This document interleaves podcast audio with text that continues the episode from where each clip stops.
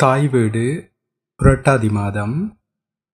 சிறுகதை எழுதியவர் அகரன் வாசிப்பவர் தானா கேசனந்தன்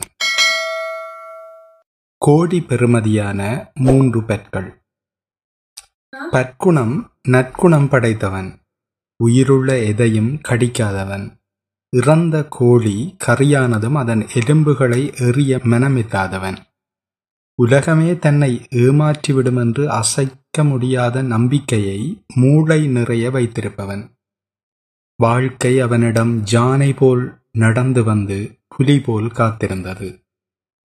எதற்காக என்று உங்கள் மூளை அவசரப்பட்டால் சொல்லிவிடுகிறேன். திருமணத்திற்காகத்தான். ஈழத்திலிருந்து புலம்பெயர்வதற்கு அவனுக்கு எந்த அவசியமும் இருக்கவில்லை.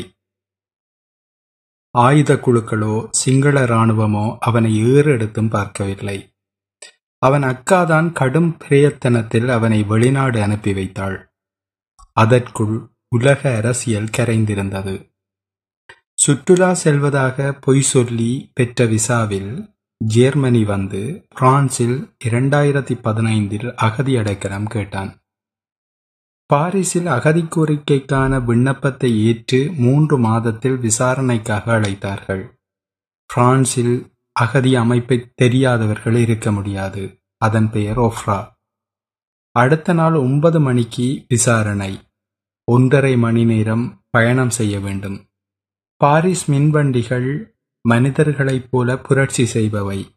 அவ்வப்போது வேலை நிறுத்தம் செய்துவிடும். அதனால் அதிகாலை ஐந்து மணிக்கே புறப்பட்டு விட்டான். குளிர்காலம் ஆகியால் மேகங்கள் நிலத்தில் நடந்து திரிந்தன. அங்கங்கே ஊற்றிவிட்ட பால் போல் பனிக்கட்டிகள் கிடந்தன. அவன் வீட்டிலிருந்து பதினைந்து நிமிடங்கள் நடந்து சென்று மின்வண்டி ஏற வேண்டும். மனமெங்கும் படபடப்புறுபுறம் எப்படி பொய் சொல்வது? என்ற ஏக்கங்கள் நிறைந்து உடலுக்குள் அடுப்பில் கரை கொதிப்பது போல் கொதித்துக் கொண்டிருந்தது. சரியான நேரத்துக்கு சென்றுவிட வேண்டும். இறங்க வேண்டிய இடத்தில் தூங்கிவிட்டால் எதிர்காலம் நித்திரையாகி போகும். இந்த விடயங்களை சிந்தித்தவாறு வீதியில் இருந்து இறங்கி குறுக்கு வழியால் நடக்க ஆரம்பித்தான். அந்த நேரம் பார்த்து போலீஸ் வண்டி ஒன்றின் சத்தம் பீம்பாம் பீம்பாம் என்று அந்த பனிக்காலையை எழுப்பியவாறு வந்தது. பின்னால் திரும்பி பார்த்துவிட்டு வேகமாக நடந்தவன் மெதுவாக ஓட ஆரம்பித்தான். அதுதான் பிழையாக போய்விட்டது. போலீஸ் ஓடுவதால் இவன் சந்தேகத்துக்குரியவன் என்று பற்குணத்தை நோக்கி சீறி வந்தார்கள். இந்த சிக்கலுக்குள் மாட்டக்கூடாதென பற்குணம் வேகமாக ஓட போலீஸ் வாகனத்திலிருந்து இரு போலீசார் மானை பிடிக்கும் புலி என பாய்ந்து வந்து பற்குணத்தை விழுத்தி ஏதோ பயங்கரவாதியை அதிகாலையில் பிடித்துவிட்டது போல் பெருமிதத்தில் நின்றனர். இரு போலீஸ் வாகனங்கள் வேகமாக வந்து நின்றன. தடித்த குரலால் போலீஸ் கேள்விகள் கேட்டனர். அவன் பையை பறிமுதல் செய்து போதைப் பொருளோ அல்லது ஆயுதங்களோ இருக்கிறதா என பரிசோதித்தனர். கற்குணத்துக்கு பிரெஞ்சில் அப்போது ஒரு வார்த்தையும் தெரியாது. கடைசியில் கண்களில் நீர் முட்டி நிற்க ஒஃப்ரா ஒஃப்ரா என்றவாறு பற்குணம் நின்றான். அவன் பையில் இருந்த விசாரணை கடிதத்தை பார்த்த பின்புதான் போலீசாருக்கு விடயம் புரிந்தது. எதற்காக எங்களை கண்டதும் ஓடினாய் என்று ஒரு அதிகாரி கேட்டான். அந்த கேள்வி என்ன என்றே பட்கணத்துக்கு புரியவில்லை. மீண்டும் ஒஃப்ரா என்றான். போலீஸ் அவனை போலீஸை கண்டால் ஓடாதே என்று அறிவுறுத்தி அனுப்பினர். விளிம்பு நேரத்தில் ஒஃப்ரா இருக்கும் வாசலை அடைந்தான். ஆனால் மாலை இரண்டு மணிக்குத்தான் அவனை விசாரணைக்கு அழைத்தார்கள். இலங்கையில் புலிகளாலும் சிங்கள இராணுவத்தாலும் பற்கணத்துக்கு பிரச்சனை என்பதுதான் ஆயிரம் யூரோ கொடுத்து பிரெஞ்சு மொழியில் எழுதிய ஆறு பக்க அகதி கோரிக்கை அறிக்கையின் விளக்கம். முதல் விசாரணையில் முதல் கேள்வி இன்று புலிகள் இல்லாத இலங்கை உனக்கு எப்படி அவர்களால் பிரச்சனை வந்தது? பதில் சொல்ல முடியவில்லை. அழ ஆரம்பித்து விட்டான். விசாரணை அதிகாரியும் மொழிபெயர்ப்பாளரும் அன்று ஆணின் பெண்மை கலந்த அழுகையை அனுபவித்தார்கள். ஆறு ஆண்டுகள் கடந்து முழுமையாக பொய் சொல்ல பழகிய பின் இலங்கை சென்று வரக்கூடிய வேலை விசா கிடைத்தது. முதல் வேலையாக திருமணம் செய்ய வேண்டியிருந்தது. அதற்கு கடுமையாக வேலை செய்ய வேண்டியிருந்தது. ஏனெனில் அப்போது நாற்பத்தி ஒரு வயதுகள் கடந்து கொண்டிருந்தது. யாழ்ப்பாணத்தில் முற்பணம் செலுத்தி அதிகபட்ச பொய் பேசும் திருமண தரகர் ஒருவரால் ஒரு பெண்ணை தேடி பிடிக்க முடிந்தது. பற்குணம் இத்தனை ஆண்டுகள் காத்திருந்தது. அர்த்தமுள்ளதாய் இருக்க வேண்டுமென அவன் அக்கா ஒரு கோடி ரூபா பெறுமதியான சீதனம் பேசி முடித்தார். பெண் பகுதி பின்வாங்கிய போது உறுதியாக மறுத்துவிட்டார் பற்குணத்தின் வாழ்வு நேர்த்திக்கடனுக்கு உடைபட இருக்கும் தேங்காய் நிலைக்கு வந்திருந்தது. பற்குணம் தமக்கையிடம் என்ற வயதுக்கு சீதனம் என்னத்துக்கு? என்றான். அடே லூசா நீ பேசாமல் இரு. ஒரு கிழமையில் அதையே தேடி வருவினன். இது பற்றி நீ கதைக்கப்படாது. எனக்கா சீதனம் தரப்போறாய்? தமக்கையின் வாக்கு பலித்தது ஒரு கிழமையில் சீதனம் உறுதியானது. பெண் தொலைபேசியில் அழைத்தாள். தனிக்கட்டையாய் செத்திடுவேனோ? என்றிருந்தவனுக்கு திருமணம் முற்றானதை நம்ப முடியவில்லை. உங்களோட பல்லு நல்ல அழகு என்றாள். அவனும் நீரும் நல்ல அழகுதான். ஐயோ அவனே அவனை கிள்ளி பார்த்தான். ஒரு பெண் முதல் முதல் ஒரு கோடி கொடுத்து நீங்கள் அழகு என்றால் எப்படி இருக்கும்? அவசர அவசரமாக இலங்கை பயணமாவதற்கு ஏற்பாடுகள் செய்தான். வேலையிடத்தில் அவன் அவசரத்தை புரிந்து கொள்ள மறுத்தார்கள். ஒரு வருடம் வேலை செய்தால் முப்பது நாட்கள் ஊதியத்துடன் விடுமுறையை வழங்குவார்கள். உணவகத்தில் எல்லோராலும் செய்யக்கூடிய தனது வேலைக்கு இது அதிக சலுகை என்று மனதுக்குள் நினைத்தாலும் அந்த விடுமுறையை தனக்கு இனி திருமணமே நடக்காது என்ற மன இருட்டில் கடந்த வருடம் நாற்பது நாட்கள் ஓய்வுகால விடுமுறையை எடுத்துவிட்டான் அதனால் இந்த வருடம் இருபது நாட்களே எஞ்சியிருந்தது. இப்படி தன் வாழ்வுக்கு காய்க்காத தென்னையில் பாலை ஊத்தது போல் ஒரு பெண் பந்தம் சேருமென்று அவன் ஒருபோதும் எண்ணவில்லை. வேலை இடத்தில் கடனாக பத்து நாட்களை தருமாறும் வருகிற ஆண்டு அந்த கடனை தீர்ப்பதாக முதலாளியிடம் தனக்கு தெரிந்த மொழியொன்றில் கேட்டு பார்த்தான். அதிசயமாக அந்த முதலாளிக்கு அவன் கேட்ட விடயம் ஊகிக்க முடிந்தது. அப்போது முதலாளி என்னிடம் பலர் பணம் கடன் கேட்பார்கள். ஆனால் நீ ஒவ்வொரு ஆண்டும் நாட்களை கடனாக கேட்கிறாய். இது பாரதூரமான கடன். எதிர்காலத்தை நிகழ்காலத்துக்கு கடனாக கொடுப்பது எப்படி? சிலவேளை வரும் வருடம் வராமலே போகலாம். பூமியை வேற்றுக்கிரகவாசிகள் தாக்கலாம். ரஷ்ய உக்ரேனிய யுத்தத்தில் ஒரு அணு உலை தாக்கப்பட்டால் ஐரோப்பா செத்துவிடும். பிறகு எப்படி வருகிற ஆண்டில் உள்ள பத்து நாட்களை நீ எனக்கு தருவாய்? என்றுவிட்டு சிகரெட்டை பொக்கிசம் போல எடுத்து மனித மண்டையோடு போட்ட தீத்தடியால் பற்ற வைத்து ஆழமாக இழுத்து தன் நுரையீரலை நிறைத்து ஜெட் விமானம் புகை தள்ளுவது போல தன் மூக்கு குழல்களால் வெளியேற்றினான். கற்குணத்துக்கு ஒன்றும் புரியவில்லை. ஆனால் ரஷ்யா உக்ரைன் என்ற வார்த்தைகள் மட்டும் புரிந்தது. அருவான் இந்த சின்ன பிரச்சனைக்கே இந்த பெரிய நாட்டு பிரச்சனை இழுக்கிறான் என்று மனதுக்குள் நினைத்து கொண்டு முதலாளி எனக்கு நாற்பத்தொரு வயது.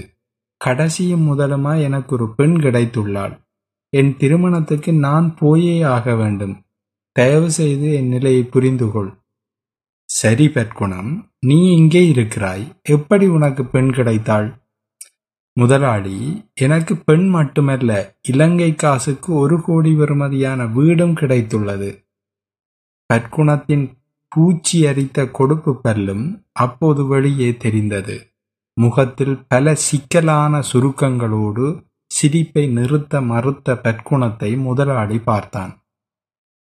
அவசர அவசரமாக சிகரெட்டை நெடுவிடாயில் நீர் அருந்துவது போல் புகை அருந்தினான். தற்குணம் நான் சிந்திக்கிறேன். தயவு செய்து எனக்கு ஒரு கஃபே ஒன்றை பெற்று வருவாயா? என்றான். முதலாளி வார்த்தையை முடிக்கும் முன்பே பற்குணம் தன் பிரிட்டங்களை தட்டியவாறு அந்த உணவகத்தின் பார் நோக்கி ஓடினான். கவையை பெற்றுக்கொண்டு முதலாளி நன்றி பற்குணம் எனக்கு ஒரு கேள்விக்கு நீ பதில் சொல்ல வேண்டும். உனது நாட்டில் பெண்கள் அவ்வளவு மலிவானவர்களா? உனக்கு பெண்ணும் வீடும் எப்படி கிடைக்கும்? நீ பெண்ணுக்கு ஏதும் கொடுக்கிறாயா? என்றான். பற்குணம் இதை எதிர்பார்க்கவில்லை. முதலாளி எங்கள் நாட்டில் திருமணம் செய்யும் ஆண்களுக்கு பெண்ணின் பெற்றோர் பெண்ணையும் பணம் பொருளையும் கொடுப்பார்கள். அதை சீதனம் என்போம் என்றான். அப்படியென்றால் பெண் பிள்ளைகளை பெற்றவர்கள் செல்வந்தர்களாகத்தானே இருக்க வேண்டும். முதலாளிக்கு மூளை கேள்விக்குறிகளால் நிரம்பி கிடந்தது. கற்குணம் ஆப்பிரிக்காவில் பெண்களை பெற்ற பெற்றோருக்கு பொருள் கொடுத்து ஆண்கள் திருமணம் செய்ய வேண்டும் என்பதை அறிந்துள்ளேன். அதில் கூட ஓரளவு நியாயம் உண்டு உன் நாட்டை முன்னை நினைத்தால் எனக்கு அதிர்ச்சி மலையாகி கொண்டு வருகிறது. உள்நாட்டு போர் என்று அகதியாக வந்தீர்கள். வெள்ளையனை வெளியேற்றிவிட்டு உங்கள் உள்ளுக்குள்ளே சண்டை பிடித்தீர்கள். இப்போது உங்கள் நாடு கடனில் மூழ்கி தத்தளிக்கிறது. திரும்ப முடியாத மோசமான நாடு என்று நாட்டுக்கு அகதியாக வந்து இன்று பெண்ணுக்கும் அவள் தரும் சொத்துக்குமாக நீ திரும்புகிறாய். உன் உயிருக்கு உத்தரவாதம் இப்போது இருக்கிறதா? கற்குணத்தின் முகம் ஒரு வெளிச்சமும் இல்லாமல் போய்விட்டது.